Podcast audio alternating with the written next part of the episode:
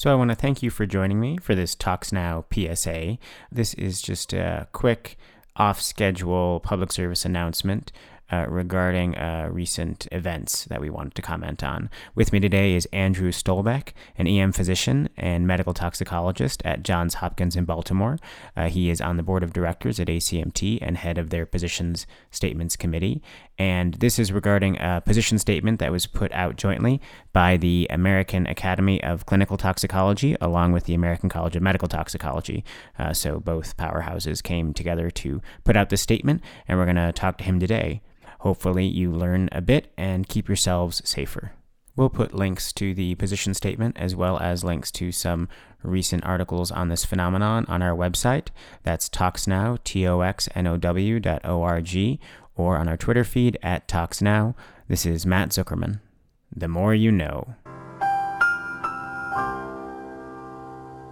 Essentially, one of the reasons why we wanted to talk to you is uh, we were excited to read the joint position statement by the ACMT and uh, the AACT on uh, preventing occupational fentanyl and fentanyl analog exposure to emergency responders, um, which, uh, as most position statements go, uh, the the title is, is is less captivating than the content. Yeah. So what was the what was the reasoning uh, behind the timing of the statement? So the impetus for all this was actually months ago, uh, before the hype or even hysteria maybe um, happened around this. But the U.S. National Institute for Occupational Safety and Health, NIOSH, it's a part of the Centers for Disease Control, put out a bulletin to law enforcement, public health workers, and other folks, um, telling them to be careful um, about being exposed to fentanyl analogs and recommended things like a P100 rated um, respirator, nitrile gloves, eye protection. Um, talked about potentially being around aerosolized fentanyl. Um, talked about you know needing coveralls with protective sleeves at times, and to us it didn't seem like that was a good one size fits all solution. And we were hearing from EMS medical directors and, and other people that this could actually create a lot of barriers to care instead of helping patients. And what do you think prompted that release? It seems like over the last year or two, I've on my news alerts, I'll occasionally get a notice, you know, of of local law enforcement officer, um, or more recently, there was a case in Ohio of uh, three nurses that were uh, got naloxone after uh, a presumed uh, fentanyl exposure. And so I, I feel like that that um, uh, in the press uh, kind of drove some of the increased concern by NIOSH and some of the authorities. And part of this is just because we're seeing a shift from just straight up heroin or oxy to a much higher incidence of fentanyl and high potency um, uh, variants contaminating the opiate supply. And so, in theory, the potency has gone up, the amount of drug that create the side effects has gone up, but, but then it doesn't necessarily, at the end of the day, change, you know, basic uh, pharmacokinetic uh, parameters in terms of absorption and exposure. And these are these are substances that addicts use all the time um, uh, without accidental exposure. So yeah, absolutely. I mean, you can imagine how something like this could easily happen. You know, these guys are responding to a call and they've all seen the other news stories of people who touch it and pass out and get sick, right? They've they've seen those stories too, and so you know maybe they finish a call and they're walking out, and one of them sees, hey, Steve, you got some powder on your uniform, or some some of it's on your arm. Are you okay? You know, you've seen those cases, right, about people that just absorb it through their skin and, and drop dead and need naloxone, and and the guy says, well, I I think I feel okay and, you know, and then a minute later, he's, you know, I, I think I feel a little dizzy. And a minute after that, he's freaking out. He's like, I think I feel a little dizzy and I have palpitations. I mean, it's easy to imagine how the whole thing could spiral out of control. And then, of, of course, if you take him to a, an emergency department, you know, emergency physician might say, oh, you say you were, you were exposed to fentanyl. Maybe, you know, I'll give you some naloxone. It's not going to hurt you, like you said. Um, and now, not only do we have somebody who said they were exposed and had symptoms, but they've actually gotten the antidote.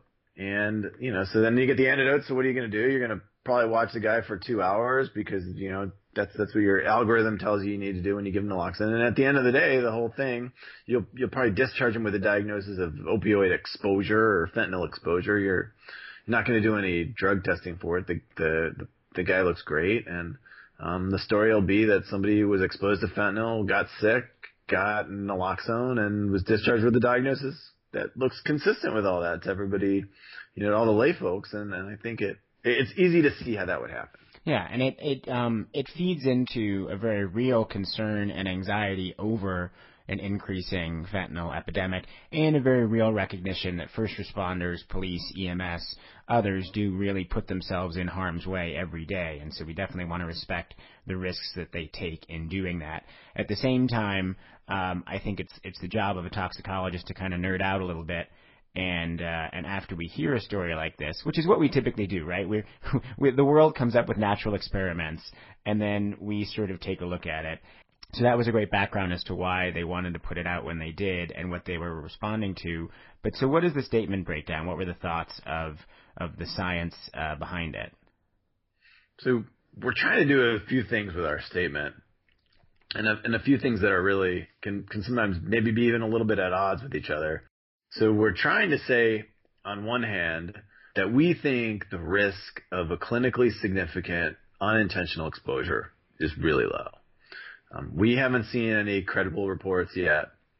Um, we think the risk is low, and we think that because you know the easiest way to be exposed to anything is is dermally, and this phenols are not absorbed great um, transdermally. We know they're absorbed somewhat transdermally um, because you can make a fentanyl patch, but you know, going through the math, we just don't see how it could be absorbed fast enough or in high enough doses for something to be, you know, accidentally poison you. That makes a great point, right? Yeah. So fentanyl patches are specifically designed to for transdermal delivery of opiates. It's one of the reasons why you don't see transdermal morphine patches or transdermal oxy patches because the the fentanyl is high enough potency and its chemical structure is enough to allow it to absorb. And even then, you know, you have to have it on for a long time.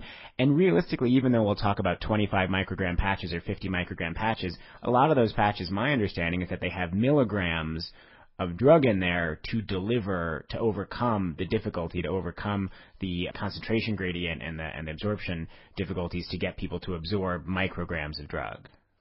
Exactly right. It's these patches are complex medication delivery systems. They put a lot of drug on one side of the barrier, your skin, in order to create that concentration gradient to get it across the, into your bloodstream. And it's, you know, it's got to be moist often dissolved in a special vehicle. I mean, these are all conditions that just don't exist when you get some loose fentanyl powder on your hand or your arm or, or wherever. Yeah, a great point is similar would be like EMLA, uh, which is you know a nice emollient absorption for for lidocaine versus LET, which typically you can only use on like open wounds, and it's because our skin is designed to keep stuff out. Yeah, and, and so we just don't we don't think it can be absorbed well dermally, and then you look at other routes of exposure. Inhalation, yeah, fentanyl, if you inhale it, you're going to absorb a lot of it. It's, it's absorbed pretty well inhalationally, but how is it going to get up in the air? Well, it could get up in the air only if it was really jostled or something exploded, then there there'd be dust in the air. And because the stuff doesn't have um, high vapor pressure, so it just doesn't spontaneously, you know, dissolve into the air. So, so we're telling people that if just, you know, doing a normal drug bust or taking care of a run of the mill patient who has fentanyl sitting there in a bag or on a table, you don't have to worry about inhaling it. Okay, so if I leave my cup of fentanyl on the counter, like I'm going to go do something, and then I come back, it should all still be there, unless unless unless Mikey got into it. Okay, that's exactly right. So it's not gonna it's not gonna vaporize.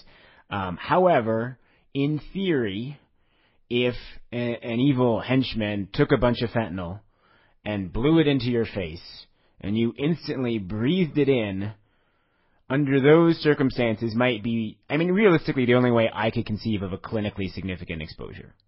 So it can be absorbed, and I think that that's the point, right? It's not that it's impossible. We just don't think under usual conditions it's something that's people taking reasonable precautions is something that's to worry about. But yeah, if through a, a combination of either errors in handling it, if you know if somebody opens a bag to smell what's inside of it and they accidentally you know, inhale a bunch of fentanyl, yeah, they can get sick. And that's why we tell people to take reasonable precautions.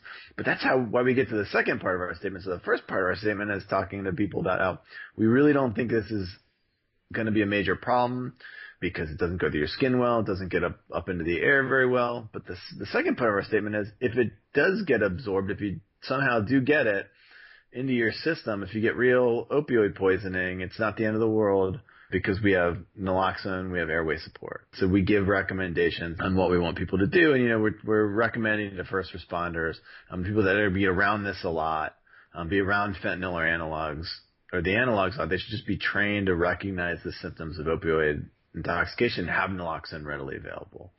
So if you see those real symptoms, respiratory depression, you know, real opioid intoxication, you can give naloxone. And we expect this to be very, very rare the reassuring thing is that if it does happen, it's something that we can absolutely treat. And we see that all the time. There are some different trainings in terms of EMS responders and even even physician responders where I'll see someone who looks a little sleepy but is breathing fine and is otherwise awake and arousable and gets naloxone. And a lot of people would say that's an inappropriate administration.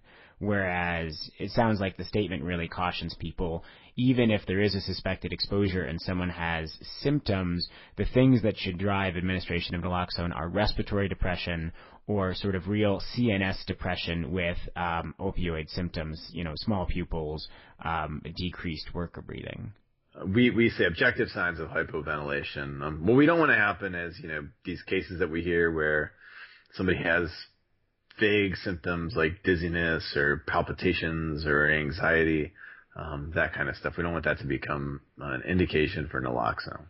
And then are you, I don't know that the statement, so I think the statement does a really good job of explaining the why and explaining the what to do. Um, it seems like the other thing that we're missing is data. And so if there is truly an exposure, it seems like the next step would be confirmatory testing. Yeah, I'd like to see um, somebody study either um, biomarkers of exposure in emergency responders that are around fentanyl a lot. You know, urine urine fentanyl or metabolites um, around people that are around it a lot, or doing these busts, or taking care of these patients. I think we would find that these people generally aren't getting any absorbed in their bloodstream at all. Um, and uh, it would also be really interesting for people who are to present with exposure to you know have specimens taken blood and or urine so that we can test these later to see if it was you know if they really did get a, a, a urine level. And and I don't know that if that's happening. I certainly haven't seen um in any of the cases I've read about I haven't read about any of them being confirmed with levels. No, that would be really important, and that's. I mean, I think I feel like right now that would be publishable because right now the the data is is weak and um, and so knowing or not knowing would be helpful. That's often I find like where we dropped the ball, where we had the you know the fentanyl adulteration in you know, the Northeast, which eventually kind of spread throughout the country. Initially, people were seeing these overdoses and suspecting something else was going on, but we just we don't test when we should. Uh, and so uh, confirmatory testing, while not a required part of clinical practice, would certainly contribute to the body of knowledge on these uh, particular exposures. Absolutely and then that would be good because the reality is if it turns out that some of these exposures are either exposures that don't meet criteria for naloxone, so don't need uh, intervention, or exposures that are due to other factors such as anxiety or if you're in a small space and it's dusty and you're just your asthma's flaring up, well then that might help because because whenever we give recommendations for increased protective equipment and whenever we give whenever we tell someone before they go into an environment you might get exposed to a lethal substance right now, I feel like that sometimes adds to the chaos of a situation and and as you brought up earlier can impair provision of care. Yeah, so there's two real problems that we worry about with making unnecessary recommendations.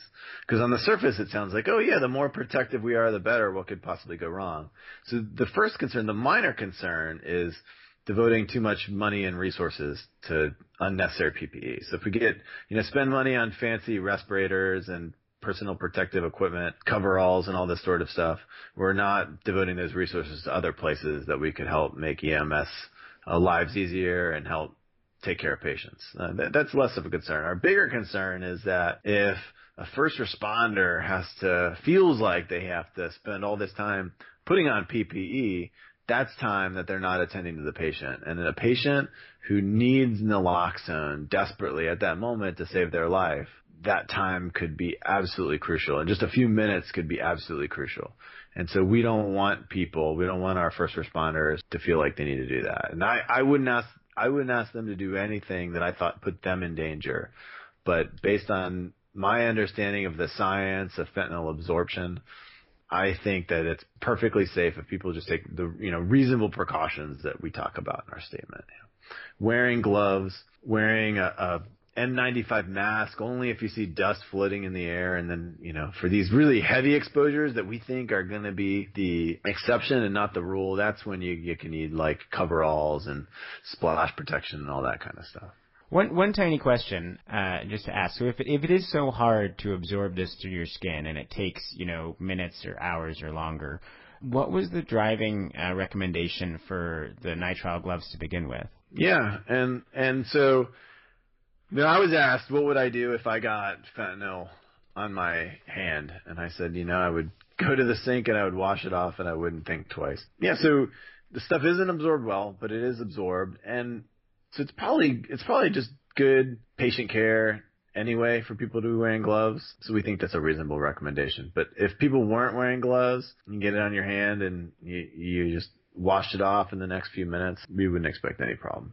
Okay, no, I think that's that's that's fantastic. I I very much appreciate your taking the time to uh, explain the statement, and I think it's part of our role as as toxicologists to speak up when we sometimes see uh, a story getting ahead of the science. Uh, so I appreciate that. It reminds me a lot of kind of the crocodile explosion, and that happened last year, or the year before, where it seemed like uh, media reports were almost driving uh, uh, clinical reports. Yeah, and it reminds me a little bit of HIV, you know, the dawn of that epidemic, um, where people were afraid to take care of patients. And so I think, but, you know, part of our job is to reassure other providers and other people that are going to be taking care of patients that, you know, there's a safe way to do this. And, you, you know, if you follow reasonable precautions, you don't have to worry about um, getting exposed. And, and if you do, we have a way to take care of that also. Well, that is a great point to end on. I want to thank you for listening today. Once again, head to our website, toxnow.org, for the links to the position statement and supporting articles. And I want to thank Dr. Stolbach for coming on today. Reminder that ToxNow is made possible by support from the AACT.